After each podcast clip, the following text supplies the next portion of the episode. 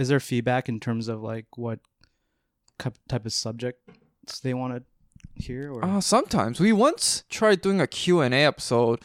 We ended up I think scrapping it, but maybe we should try it again. That would be nice. like you're reading off of a comment? Well, we we would solicit questions on Okay. Twitter and then tell people to email us and then if they send us something then we can you know, spend an episode answering those questions. And then when you first started, I have more questions, I guess.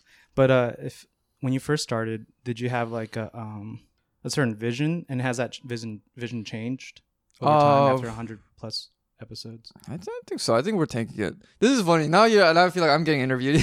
I know. I guess Nate's I'm- starting like- his own podcast here. No, I'm just I'm kind of used. I guess I'm used to being on, on that side. Like it's it's strange to kind of um that someone would actually care about.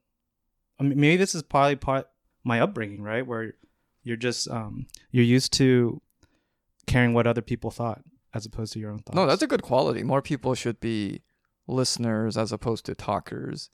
I Uh, guess so, but it's like I feel like our stories need to be heard too because it's just as important. There's just not that many out there. Oh yeah, oh definitely, So, definitely. I mean, Yeah, every, everyone else should be listeners, Yeah. except for us. We should be the talkers. yeah, right. yeah. I mean, this. Yeah, I mean, it's just uh, it's what I'm used to. I've always felt like I was like I had I had had no choice but to listen in a way. Escape. From Plan A. Escape. Escape. Escape. From Plan A.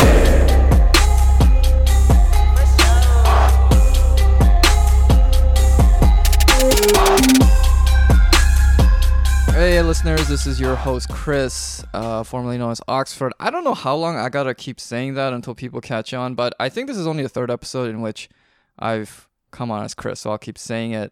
Uh, this is your latest Escape from Plan A episode. I'm joined here by Nate. What's up, Nate? How's it going? Yeah, we, we got a lot to talk about this episode. And oh, before we go on, I really haven't done this in a long time, but hey, let me pitch the Patreon to you. Um, if you guys want to become a patron, please go to www.patreon.com slash planamag. Uh, you will receive a whole bunch of bonus episodes starting from now on, and plus the backlog of all the episodes we've done, the bonus ones we've done so far. You also get access to our Discord. And all your money will go into a fund, which we mostly use to pay our guest writers. So you'll be, uh, if you like our content, uh, you'll be directly contributing to that. So please go become a patron. All right, so Nate, uh, we're hanging out today, and we wanted, I, uh, we wanted to do this pod because when we first, actually no, uh, before we go on, uh, tell the listeners a bit about yourself, what you do, where you're from, just your whole like, just your whole bio. See, I grew up in Northern California, about 30 minutes north of San Francisco, and then moved here about moved to New York about eight years ago, and um, I'm a filmmaker. Was doing a lot of stuff in media, and now I'm trying to pivot to screenwriting. So that's in a nutshell what I'm doing. Yeah, uh, like approximately how old are you? If you don't want to give your, uh, no, I don't mind. fully- 36. 36. Okay. Going to 37 this year. Oh so. well, happy eventual birthday. If Yeah, yeah. It's coming up. Uh, so what got you into filmmaking? Like, what Uh, did you go? Were you one of those people like straight from high school, like I want to go into this, or was it more of a circuitous path? Um, yeah, I probably started really early on in high school. I was taking film courses, uh, which was kind of rare for a high school to offer it, but they had a uh, a public access channel inside the school, and they so I just watched a ton of films, but I didn't really think it was like a a viable option for a career. I mean, my parents didn't really encourage me necessarily. They were, you know, I went to a UC, and uh, pro- and uh, they wanted me to study something that I could probably find a, a decent job, you know? When you say your parents weren't supportive, were they just they just stayed out, said, "Oh, you're kind of on your own," or did they actively oppose you? No, I wasn't active. It was more like you should have another option, have some alternatives if this doesn't work out. Like, what, what was their professional background? Um, my dad was a pharmacist, and my mom was a um, she worked for a um, a Christian organization as a broadcast, like radio broadcast Oh, interesting. uh, Okay. producer. Oh, But that was kind of part time, Mhm. like so. Yeah.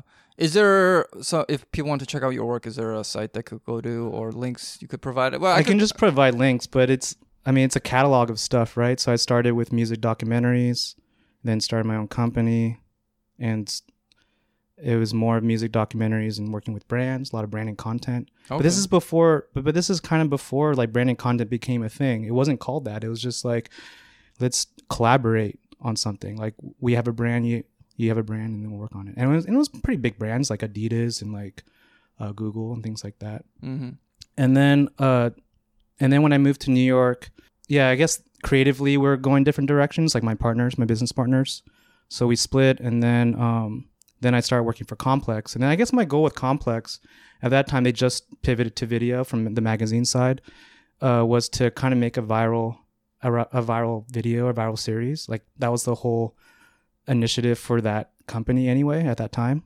And this was what 2013 2014 and uh and then yeah then i was able to launch or create or help create uh, hot ones which was kind of nice Uh, in case listeners don't know, what what is Hot Ones? hot ones is just this interview kind of campy show where people eat or celebrities eat um progressively hot sauce wings Yeah, And then I think we've all probably seen some clip of that on YouTube. yeah you uh, probably like on a like, like a there. 3 a.m like yeah, binge watching you're you're kind of stoned or something yeah. Well, it's so, a fun show.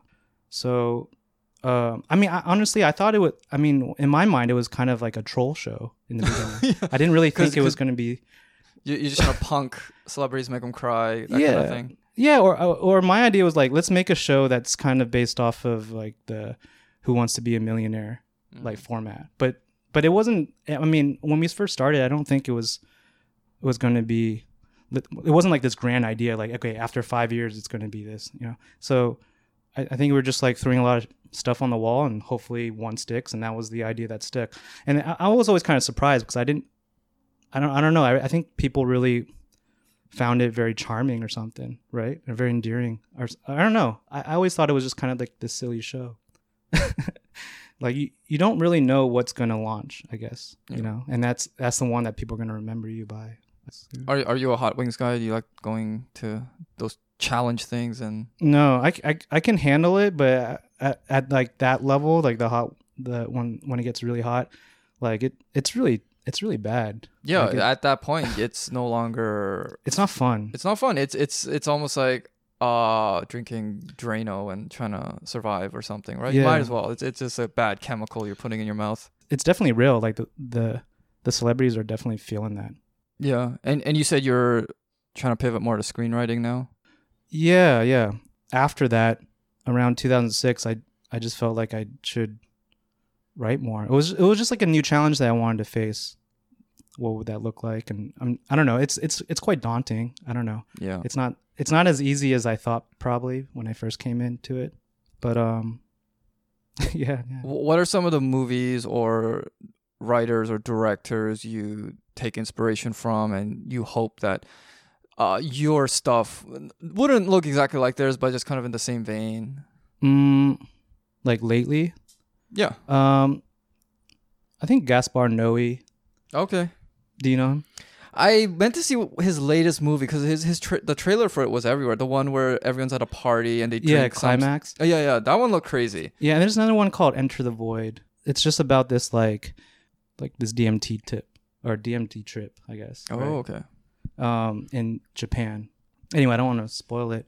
I just think like he he is kind of like post-capitalistic Mhm. in his films. Uh in a sense that like I think for us to th- think of a a world that's beyond capitalism, like the world that we're living in right now, we we have to kind of enter this state of mind that that The that alters it. altered. Yeah. Oh, I see. I see. and um, uh, to unlock to unlock the that idea to unlock like our because right now we're just kind of trapped in it in my mind like there's just really no way out All right, all right, that's that's really cool. But we are here not to talk about movies exactly, but um, so when we first met and we were all just telling each other our life stories, I I really found your your life story pretty interesting, and and Okay. our listeners will find out why soon enough. Uh, so this podcast is all about how essentially how, how the Trump election changed things a lot for us. And we thought this was a very timely thing to do with the primaries underway. Just yesterday, a South Carolina primary, uh, Democratic primary happened. Nate, did you pay any attention to that? Yeah, I was kind of surprised Biden won. I wasn't surprised he won, but I logged on. I think I was I was trying to get onto one of those news networks to watch it. And I think it was around seven ish or whenever the polls closed, and they're like, oh, yeah, Biden won. It's like, oh, that was very anticlimactic. I thought it would at least be a few, like an hour or so. But yeah, he won, he won pretty handily.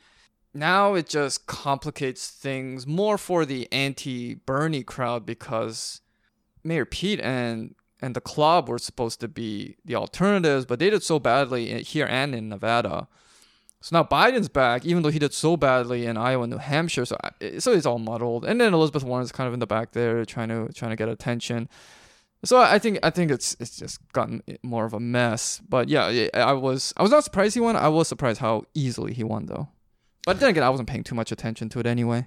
I mean, I guess I just don't know any South Carolinians to talk about it, right? Like, I just had no idea what their issues are. So Yeah, but again, it just made me feel very naive about what's going on Mhm, yeah. in America. But again, we are also not here to talk about electoral politics Sure. uh, as is. But so, uh, as I said, uh, when I first met you, Nate, you were telling me how about as the Trump election happened. Tell, tell the tell the listeners where you were living at the time.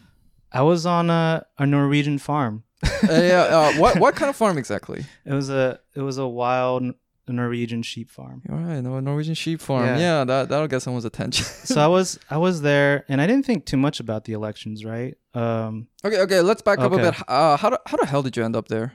yeah, so I quit my job in 2016 to shoot this film in Norway on a farm. So it was right around that time, and I think in my mind, I was testing to see if I, it was a place I wanted to move.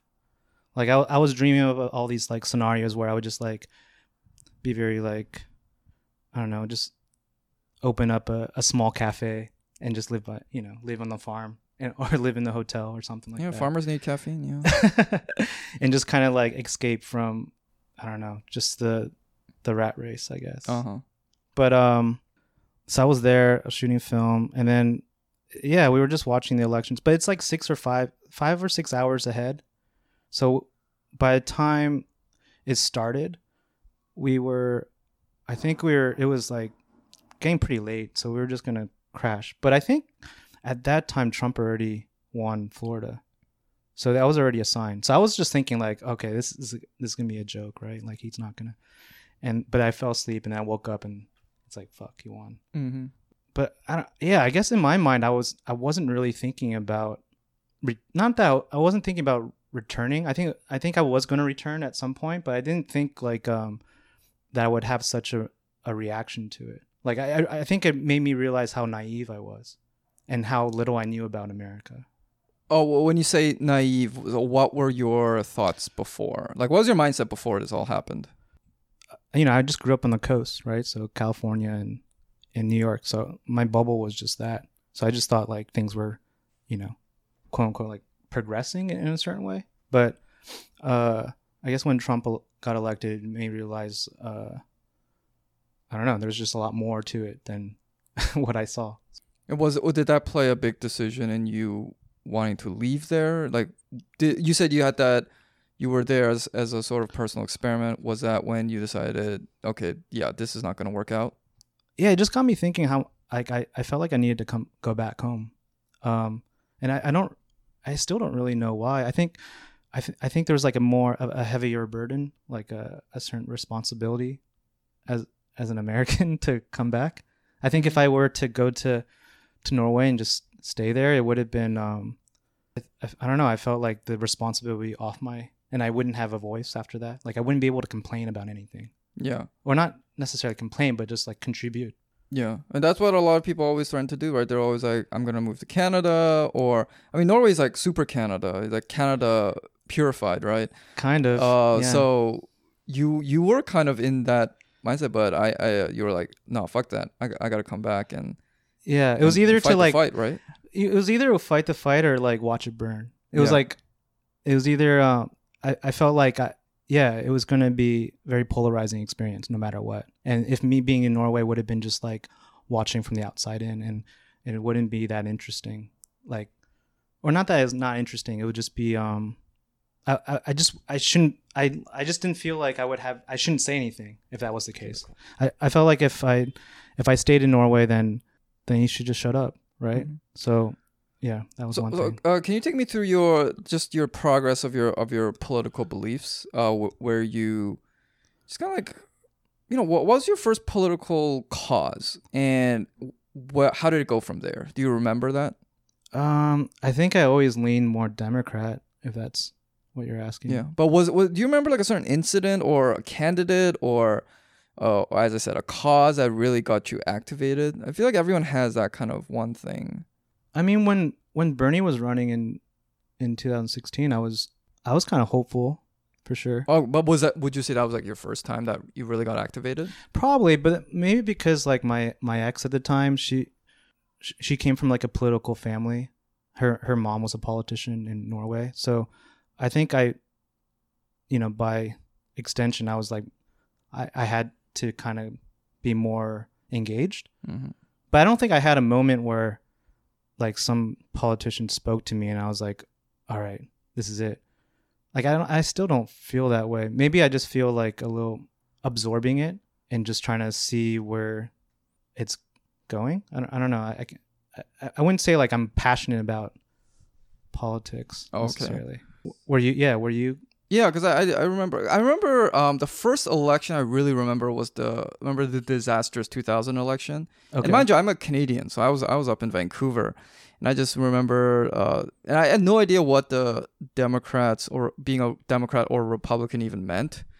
Uh, and I'm a bit embarrassed to admit this, but I remember kind of rooting for George W. Bush simply because I thought, hey, a Democrat's been in uh, the White House for a while. It might be nice to for the other people. I had no idea what the distinction was yeah. and um but of course I, I was, that was just it might as well have happened on planet mars you know i i did did not know what the issues were did not care but the first time i really got activated was like 2004 uh and that was really because uh, but by then it, it had seemed like yeah th- that george w bush guy uh not th- not good yeah. so um, I was all in it for the for the Democrats to win again, mind you, as a Canadian. So this was again removed in another country. Yeah. But when I saw Obama speak at the 2004 convention, that's really when he became uh, a national figure. Yeah. And I just remember just thinking that speech was so amazing. In retrospect, you, you see some of the lines there, and it's it's very it's very like of its time. Yeah. Uh, I think you needed a speech like that uh, to get us to where we are now. But nowadays, it, it's like Mayor Pete is essentially trying to do that speech again, but 16 years later, and he's a white dude. It's re- so it's like it just does not work on so many levels. But that was the first time I felt really politically engaged, and really, if I look at my whole political arc, it's been so closely tied to Obama to the point where now in the last couple of years I've had to really reassess what do I really believe? Was I just like what did I just really like the guy, you know? And and everything else was derived from that. I don't want to be like that. That's not a good way to that's not a good way to think about things, but so much of it was was informed by him. So I've been paying attention for a while. Let, let me just say that. Um like for example, uh you know, yesterday when they actually called South Carolina it was just like 0% of the vote uh called in Mhm. and every time that happens, you'll have a lot of people who I think haven't really paid attention to how these things work. They'll be outraged. Like, how can you call the, the race with 0% uh, being reported? They, they don't know about like exit polls and how they can look for historical patterns and pretty much call it with like 100% accuracy just based on a few early returns. Uh, and I remember like watching like 2004, you know, the the primaries um, there. So all that kind of stuff. I I've been paying attention for a long time, but you know, based on the last few years, I, I feel like all of that's been thrown up in the air. Um, that's kind of one of the reasons I don't like until very recently. I haven't talked too much about electoral politics ever since 2016. It's because I feel like it gives you a sense of false uh, confidence when when you when you're too much in the weeds, and and you're just kind of like a political nerd.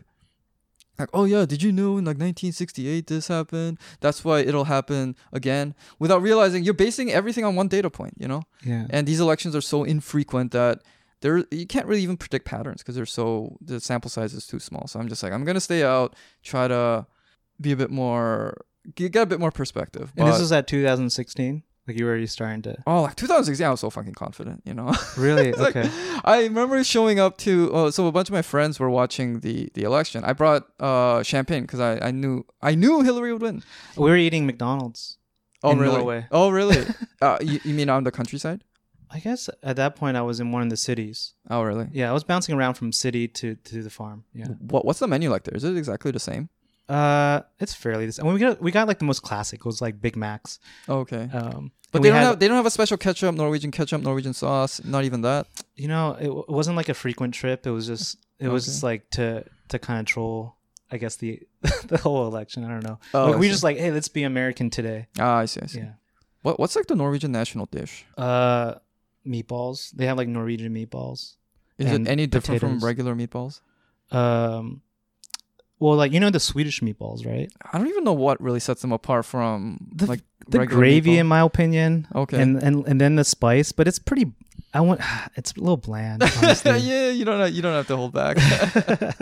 I think I think we can guess that Norwegian food yeah, is probably a bit meatballs and potatoes. Uh, a lot of like salmon. You, you hear good. about Norwegian salmon, right? bland. Salmon's good, yeah. Salmon, and then uh, Like herring, probably. yeah, Oh, herring, herring, exactly. yeah. But I never. I don't think I had that. I had. I had some deer. Some Oh, venison. venison. Oh. Yeah, I've had it once in my life and it was good. it's good. Uh, a lot of sausages.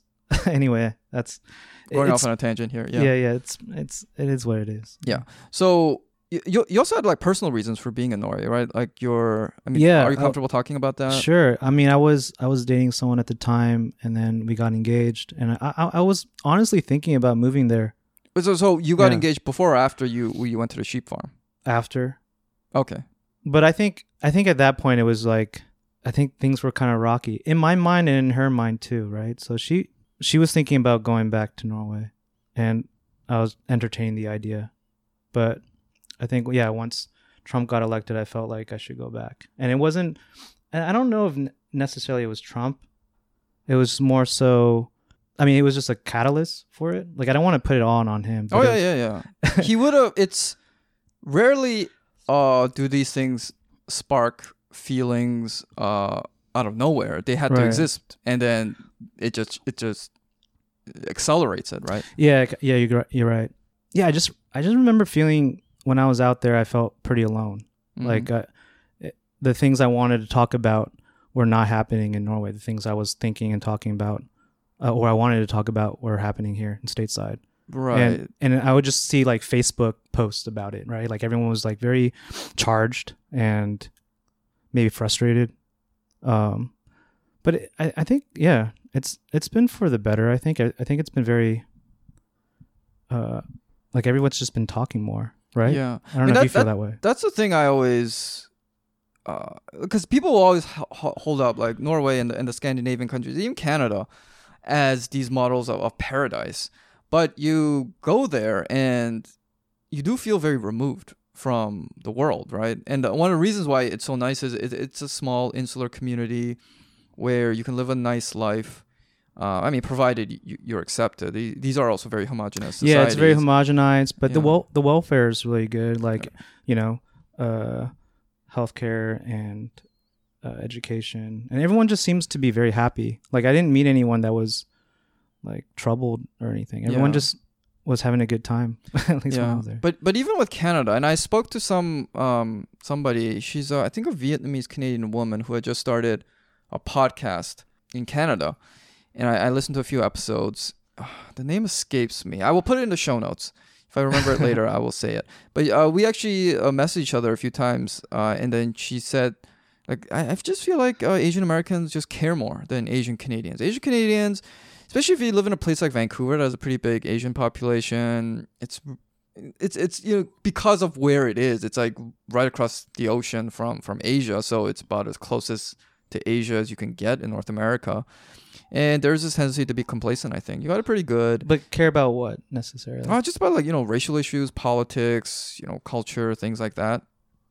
And that was also one of the reasons why I kind of wanted to get out of Canada, and just because it just seemed like, yeah, there was that tendency to just be complacent because you know you, you got your healthcare for you. Not not I'm not saying that it's we should take it away so people became become more agitated, but um and I think places like these places they their identity so wrapped up in being ranked number one or number two in the United Nations, you know, best places to live. That once you start questioning that, the same way that uh, American conservatives get really pissed off when you start questioning, you know, America's role as the city on the hill kind of thing.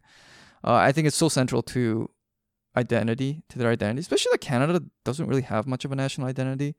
I don't know how nationalistic Scandinavians are. I don't think they are that much.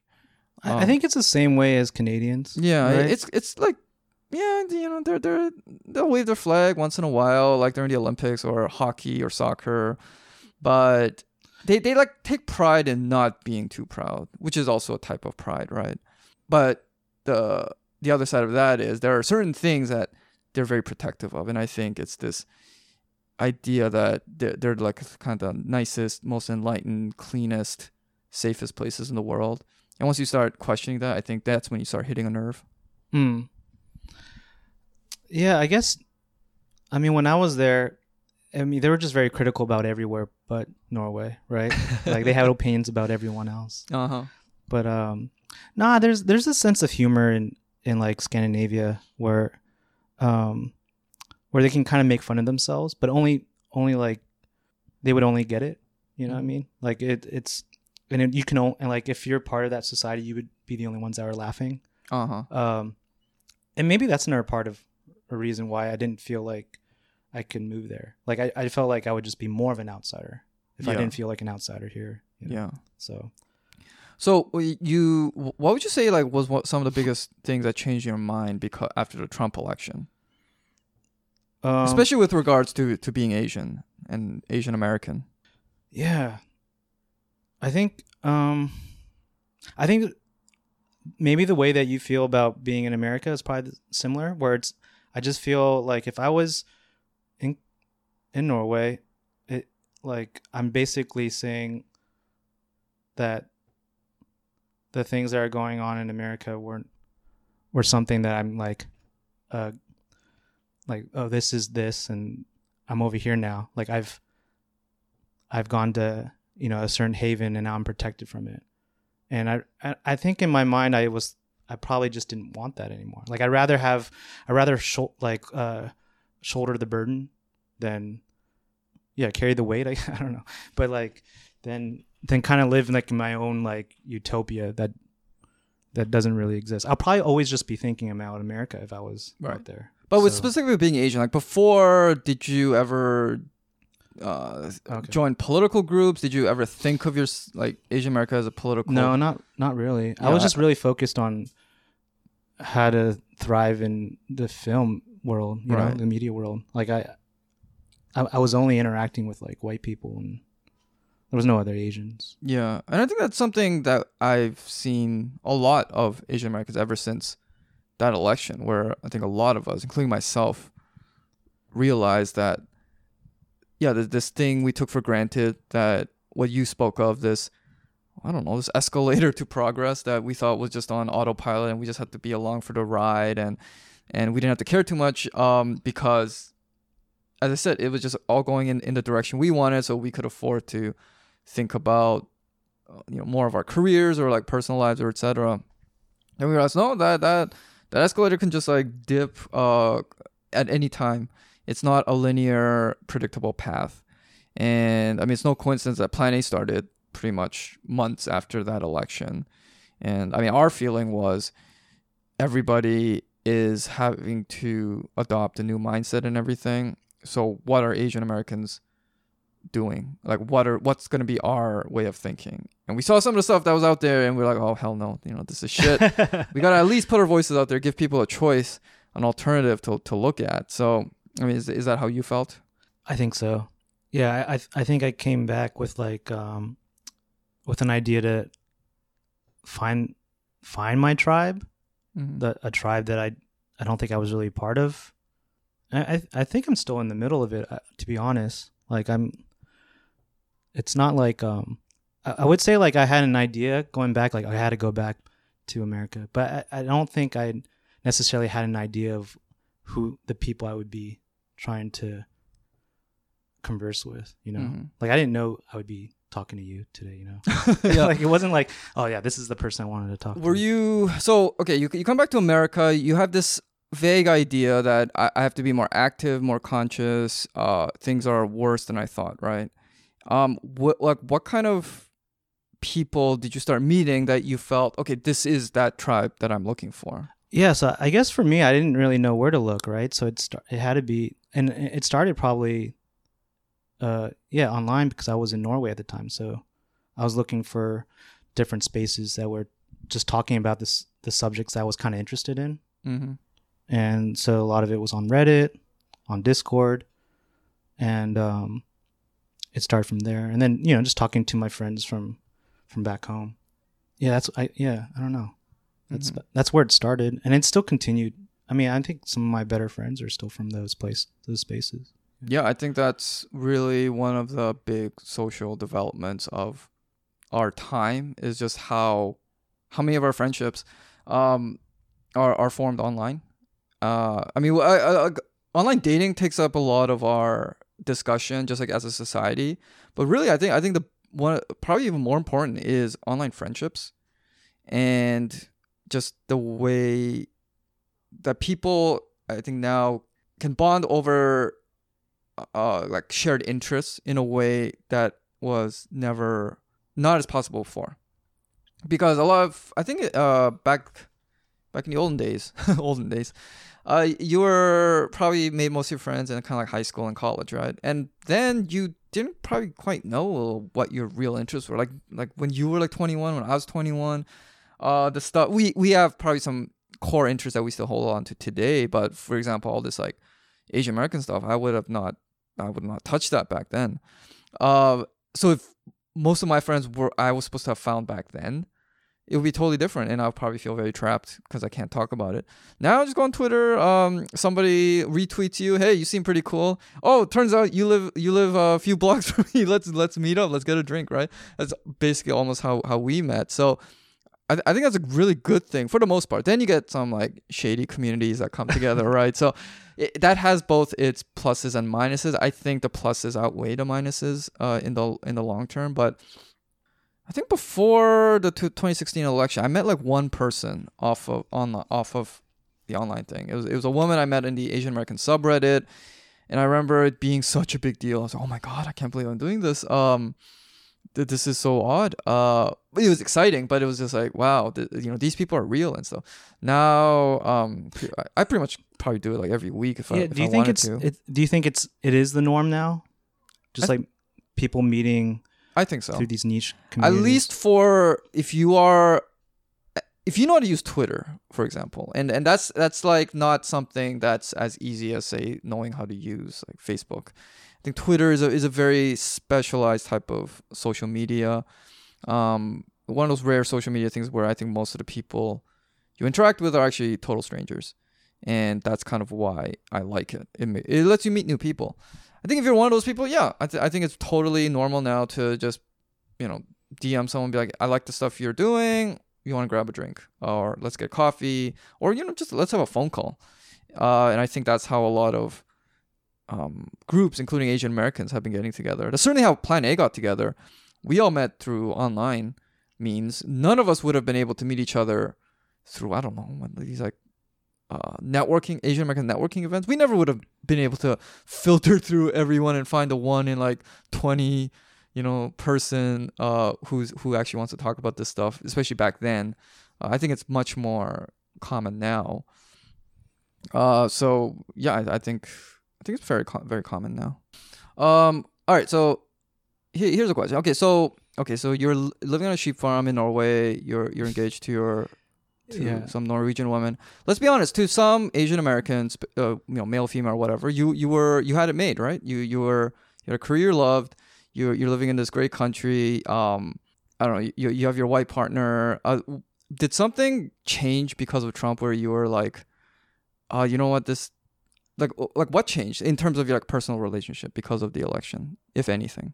Uh, I mean, I don't want to give Trump that much credit. He's living rent free in our in our heads. I mean, I think it was attractive. I think their society is very attractive. It was something I wanted to experience for myself. Mhm. It's what I want wanted from. I was just curious. Like, could could this could this be the closest thing to a haven, right? Like utopia. hmm And I thought, I want, I wanted, I wanted that. Did you also feel like because they're accepting me, an outsider, uh, you know, like wow, they, they must be pretty, pretty chill. You know, they, they let me in. You know, Uh, I guess maybe because I was Asian. I mean, there's a lot of gypsies too there, you know. So it's not like they accept everyone.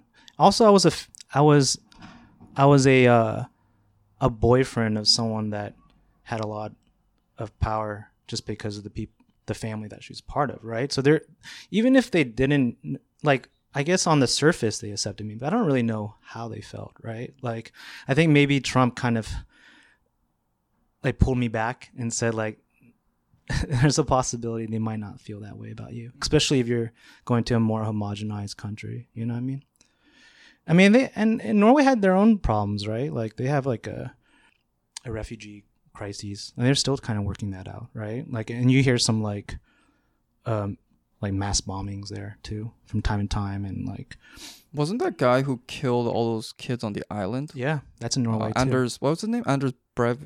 Maybe we shouldn't say his name. Yeah. Make him famous. Whatever. Every everyone knows he, what we're yeah, he about. he went yeah. after like the youth of that Yeah. political party, right? So, Mhm. yeah, I mean, exactly, right? So there there are pockets of that in Norway, just like anywhere else. Mhm. But it, that wasn't, you know, that wasn't the reason why I wanted to. It, it was, yeah, it was nice, but you know, at at the end of the day, it's still like a personal experience, right? Like it's still up to me, and on a personal level, like things just like we wanted different things, just like any other relationship. Yeah. So, um, and there's no hard feelings. Like, still, you know, still we still talk from time to time, and Yeah. like it wasn't like a bad breakup or anything. hmm Did you find that this new desire to, you know, come back to America, be part of a more, Right. Like I had like a more purpose. Like I Yeah. really wanted to find Asian American friends. yeah? Did And- that? Did you find also that affected the, the kind of personal relationships you wanted, like romantic relationships? Yeah. Pro- yeah. I think so. Well, I, I think in my mind, I, I just felt like if I was uh gonna date someone outside of that, there there would there would be an end to it. Like, like even now, like if I'm on a date with someone that's not Asian, like I, f- I feel like um in my mind I know like it's it's it's gonna end. Like I not not in like a n- negative way. It's just like I know that there's only gonna be so much Mhm. I want to do with this person, and then Is is it a Yeah. feeling like there's only so much I can expect this person to understand, and that naturally puts like a hard cap on how like meaningful our relationship can be? Is it something like that? I mean, that could be part of it, but I think it's just a personal preference, you know, like it's just, it's more so like I, I just know for myself, I don't like, I, I just, in my mind, it's not going to be long term. Like, I don't, there, I, I don't see like a potential further than like, I don't know. But but, but why, know. why is that though? There must be a reason for that. Well, it just probably because of my own desires, like what I want now, right? So, like, what I want now, I want, I want to talk about things that, yeah, Yeah, okay, that, exactly. yeah, I know, I know what you're, get, you're getting Yeah, at. and, and you just like, and you think that with a with a non-Asian person, that's gonna be pretty much impossible. you can talk about it, but it's kind of like the, it's there's a buffer to it, right? Like they're they're going to only be able to kind of recognize a certain part of it, and they'll try to relate to it, but then they'll just be like, well, that's your issue, and that's No, exactly. you're- They'll yeah. ch- chances are they'll be you know they'll be like they'll nod their head and they'll probably be like, oh yeah, that's that's so true. And then part of you also wants them to push back because I don't want you just agreeing with me all the time because that's that's what you, that's what you do when you kind of like don't care. Like, Right. Yeah, yeah, yeah, yeah. I'm sure you're right. Um, but then obviously if they disagree too much and totally deny what you're saying, like, whoa, that's like now you're just now you're just like being stubborn. So yeah, I think because like in my personal life, um, with with with my ex, it was the first time I really experienced what it was like to date an Asian woman who was really open to talking about this stuff, knew all the you know all the stuff that we kind of talk about with with respect to like race and identity and culture. And obviously I dated Asian women before, but before it was what I really like I never had issues about you know dating within the same race. I've always been you know attracted to Asian women and you know all that. What I didn't like though was the idea that there was really nothing more to being with an Asian besides like superficial stuff like the food or preserve your language.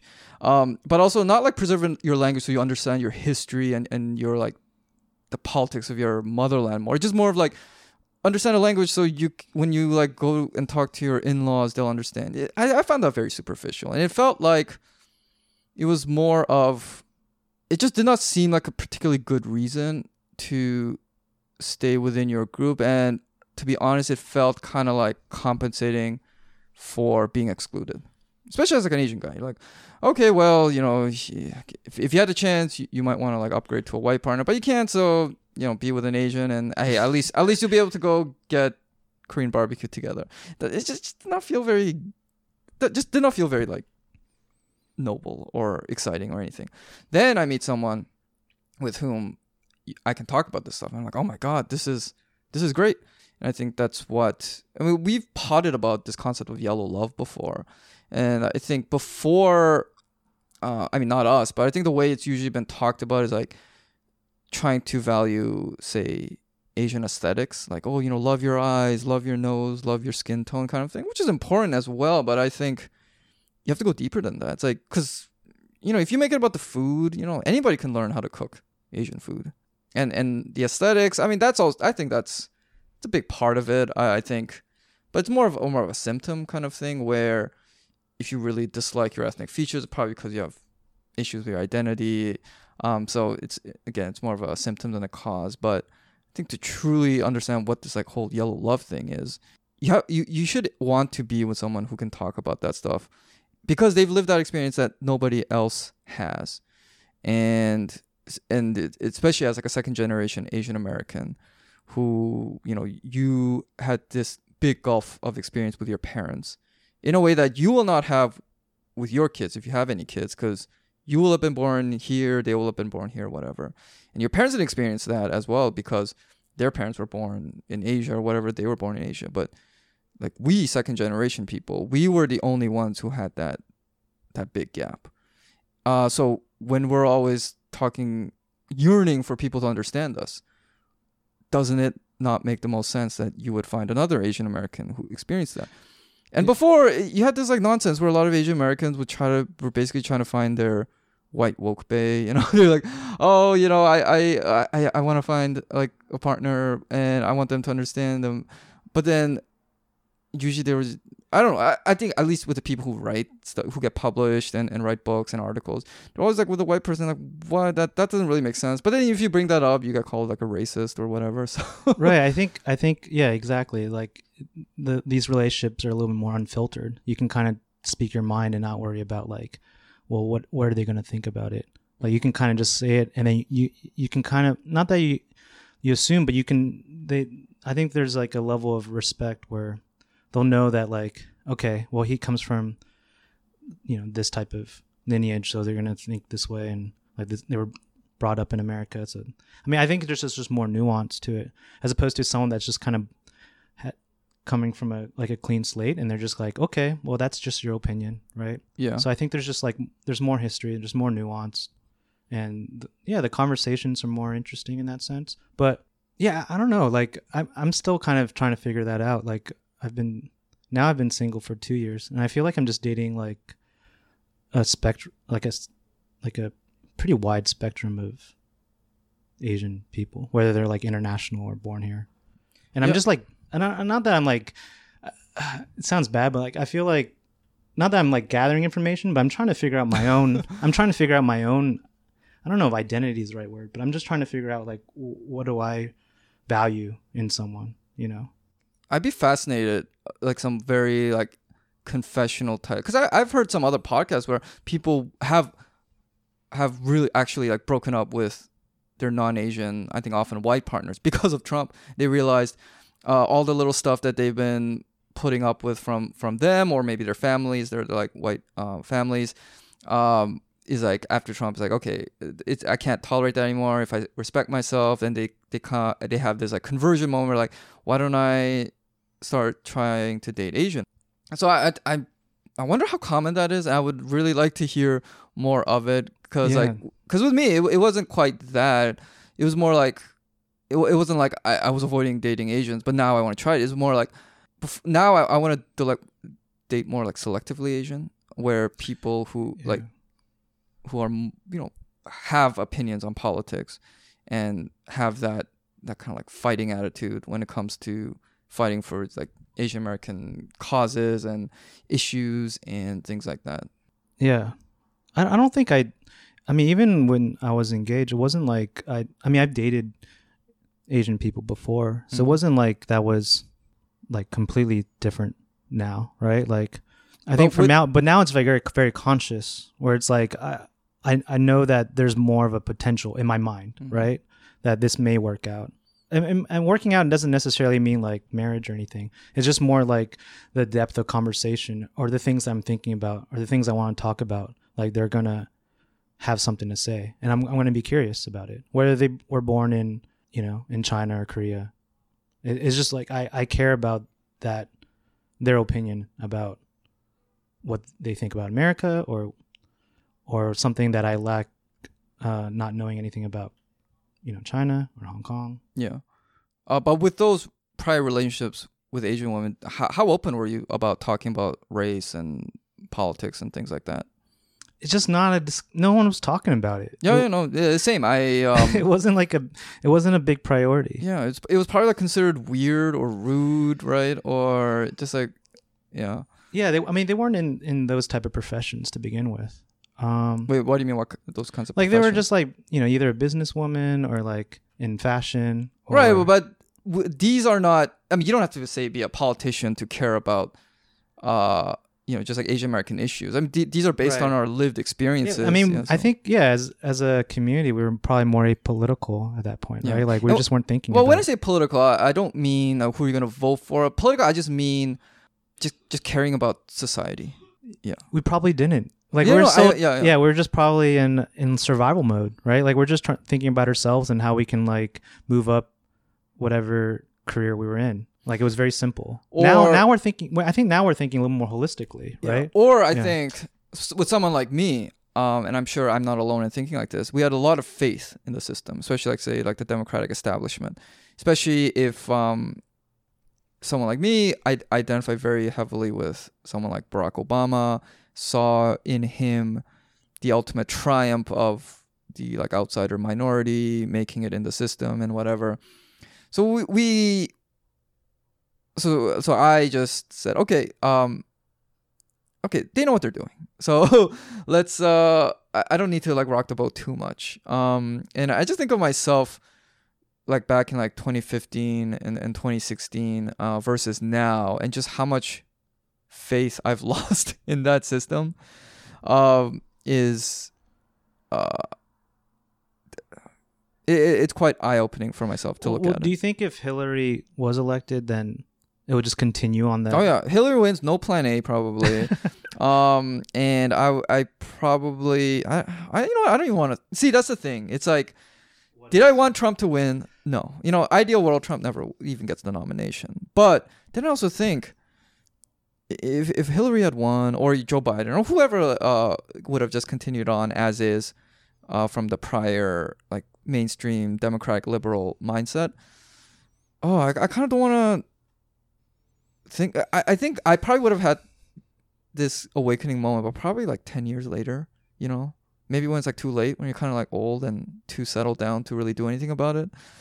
So that also I, yeah, you know, I will never say I'm I'm glad Trump won, but when you're trying to find the best out of bad situations, I do at least hang on to well, you know, it kind of accelerated my and a lot of other people like you and other Asian Americans, other minorities, hell, other white people too uh just just realizing just just what what the world is actually like Yeah, like for me, I wasn't a Hillary supporter. I was more. I was on Bernie. I was. I was gonna born. I was. I was. I was gonna vote for Bernie if he was gonna. You know. absentee ballot Yeah, absolutely. Um, but I think once he lost, I was like, eh. And then now that he's running again, I don't know. It was the things have changed. Like his message is still the same, but like for me personally, I, I, I don't, I don't care about that as much. I think I care more about just like my the tribe, Oh yeah. so to yeah. speak. Like I just want to make sure that everyone that I, you know, uh, that are Asian American, like they're being heard. Like I Mhm. want their voice to be heard. That's about it. Yeah. And I, I mean, I think it would be interesting if Bernie did win. Um, it would be a very different. Uh, it's not something I really would expect, but it's interesting that he's kind of, I guess, leading right now. But Yeah, Super Tuesday is in a few days. That will be very like for example, he's dominating right now in California. I think he's actually leading among Asian Americans in California. yeah, Um but it's just a little bit surprising. I think. so oh what Because- that he's leading among Asian Americans? yeah, Americans? or just like four years later, now everyone's like, okay, now we're Bernie supporters. You know what I I, think mean? a Like- lot of it is well because after 2016 the the establishment that beat him has been so discredited and there has no there's been no real alternative right because you look at the bidens and the mayor pete's and and the clubs they're really just tweaks on on hillary clinton which has already lost exactly. yeah. um, I think what people are really pissed off about, even if they're not that strong on you know democratic socialism or social democracy, whatever you want to call Bernie's ideology, I think a lot of people are actually also motivated by just why are these people, and by these people I mean uh, the mainstream Democrats, why do they not face consequences for their failures? And you see this the same type of anger against like Wall Street uh, for the fact that they got their bailouts you see this constant failing upwards among the people in the in crowd. And I think a lot of the people who weren't Bernie supporters four years ago, including myself, uh, who are now much more for him, is um, among other things, a, a strong reaction to that unfairness. Like w- when you have like two competing things and one just is one loses, shouldn't the other one at least get a chance? Especially when the thing that lost probably cheated the other one. Like if you look back at the 2016 primaries, there were a lot of shenanigans going on. You know, I was kind of in denial back then, but yeah, there, there was a lot of shit going on. So at least give the other guy a shot just by the principles of fairness, even if you don't necessarily agree with his platform. Because like in the end, um, you know, Medicare for all versus Medicare for all in five years versus public option, it's like all kind of in the same ballpark. And and really, the, the more you look at this, like especially on Twitter drama, it's it's a lot of people, like a lot of personal issues, um, professional rivalries. Like, oh no, if like Bernie wins, it's gonna be his political operatives, his media supporters that are gonna get all the cushy jobs, and I'm gonna be out. That's what it's really about. Uh, I I think, yeah, it's it's rare. I think it's much less about the issues than we like to pretend. That's something I also learned uh, since 2016. Like people just get very.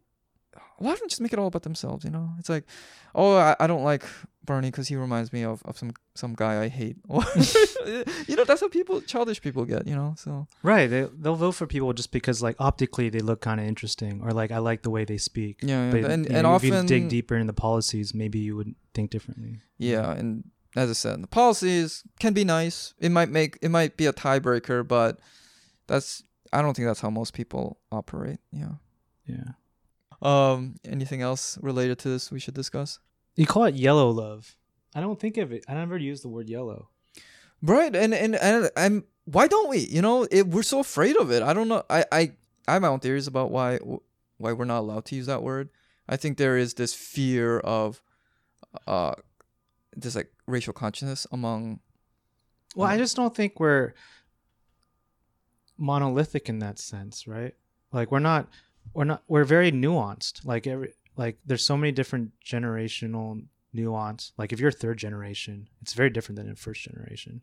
And then you can come from like Korea and I mean, I don't want to compare it to anybody else, right? But like it's it's it's not like we're yellow even, right? Like we have Well, like a different like- shade of white. Well, like like or- black, like nobody's very few people are actually black. And then if you look at black, you've got um you know, got like the ADOS people, uh in descendants of slaves, you got Caribbean immigrants, you got African immigrants, yeah. you've got immigrants from other uh from like Europe and stuff. But you know, they they're comfortable talking about it. So I You want to adopt it.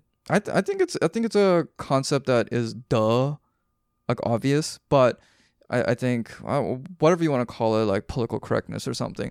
We're like, even the word Asian. I've, I mean, I, I've ranted about this a lot and wrote about it. Even the term Asian, it's like, why are we the only racial group that uses a geographical term to denote our racial identity? And it, it, it always ends up with the same pointless discussion about who's Asian and who's not.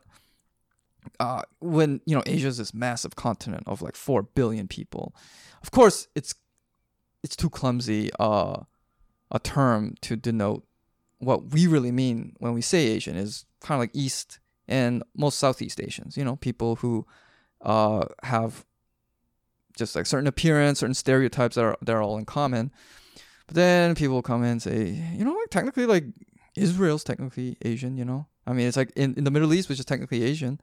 um, you you really got, you really want to argue that like Ashkenazi Jews are Asian based on that same standard? It's ridiculous, and I th- I think it it uh it shows just a just a cultural nervousness uh in the West. I think of this like yellow horde becoming too self aware. Because once you become self aware, then you start uh, adopting solidarity, and once once you adopt solidarity, that's a lot of yellow motherfuckers.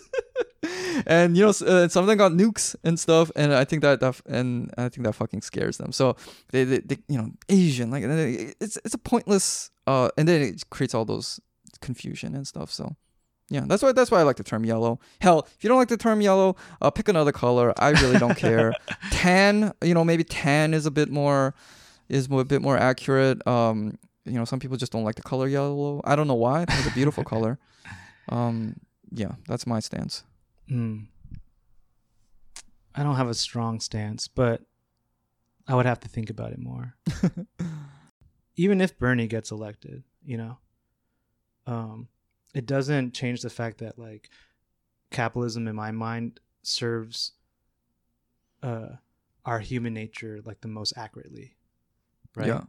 I mean, like, based on all the obstacles that are being thrown in his path by his own party right now, I really do think his presidency would be quite chaotic. It would, he- he'd be fighting like two two parties at the same time. Yeah, I don't even know why people like Bernie so much because like I I I like his idea, but I don't know if people are really ready for what he's saying. I would know. say, ready or not, all the other ways have failed until you can provide a better alternative. Um, you give him a shot. That's my attitude. He's earned it. Um, and hell, if you don't like him, and he turn it turns out not to work, then then you get to you get to crow afterwards. But right now, I'm not buying this like Biden continuing the Obamaism bullshit. Well, yeah, I don't see the point. We already, yeah. if we wanted that, we would have already had it after, you Yeah. know, in 2016. But I mean, it's it would be nice. It'd be it'll be interesting. It's it, I just don't know if you'll be able to execute it. I think there'll just be a lot of resistance. Um, but I mean, you, you you see Europe right now. Like, I mean, things are changing there too. You know, especially in like in the UK, right? And Mhm. even northern, like everything is going a little bit more conservative. I would Right, say. right. So wouldn't it be nice uh, for America to buck that trend? And I, you know, uh, we, we're always like critical of America, especially on this pod. But if that happens, you know, we we would have to say, you know what, uh, based on the trends in the world, uh, America, you stepped up and you you de de trumped yourself, and maybe other countries can follow. Like we're overcorrecting. Uh, possibly, yeah. It- it- uh, I guess did we start? I don't think we started, but definitely like after Trump, you had um, well, obviously you got Boris Johnson. You've got those crazy people in Italy, whatever. Uh, I forgot their names. Um, you got you got other people. So America wasn't the first, but it's definitely like the biggest. So maybe maybe we gotta like we gotta lead the other way and and swing it back. Yeah, I mean, what what are most Asian Americans leaning towards? Like, is it Bernie or is it? Well, Asian Americans are very dependably democratic nowadays. I think. Well, the thing is, we haven't even gone to an Asian American state yet, and California is coming up on Super Tuesday. I think Bernie has a sli- slight lead among Asian Americans. Um, I could see a lot of Asian Americans also supporting someone like Biden, just out of like fondness for for Obama and stuff. But I haven't looked too closely at it. Yeah. All right. maybe next uh next pod we we, we I'll watch some Gaspar Gaspar Noe. Go Noe uh, movies and we we can talk about it. Sounds good, right? Yeah. Thanks for having me on. All right, all right. Thanks. Uh, that was Nate Chan, everyone. Um, thank you for listening to this episode of Escape from Plan A, and we will catch you next time. Bye, everyone.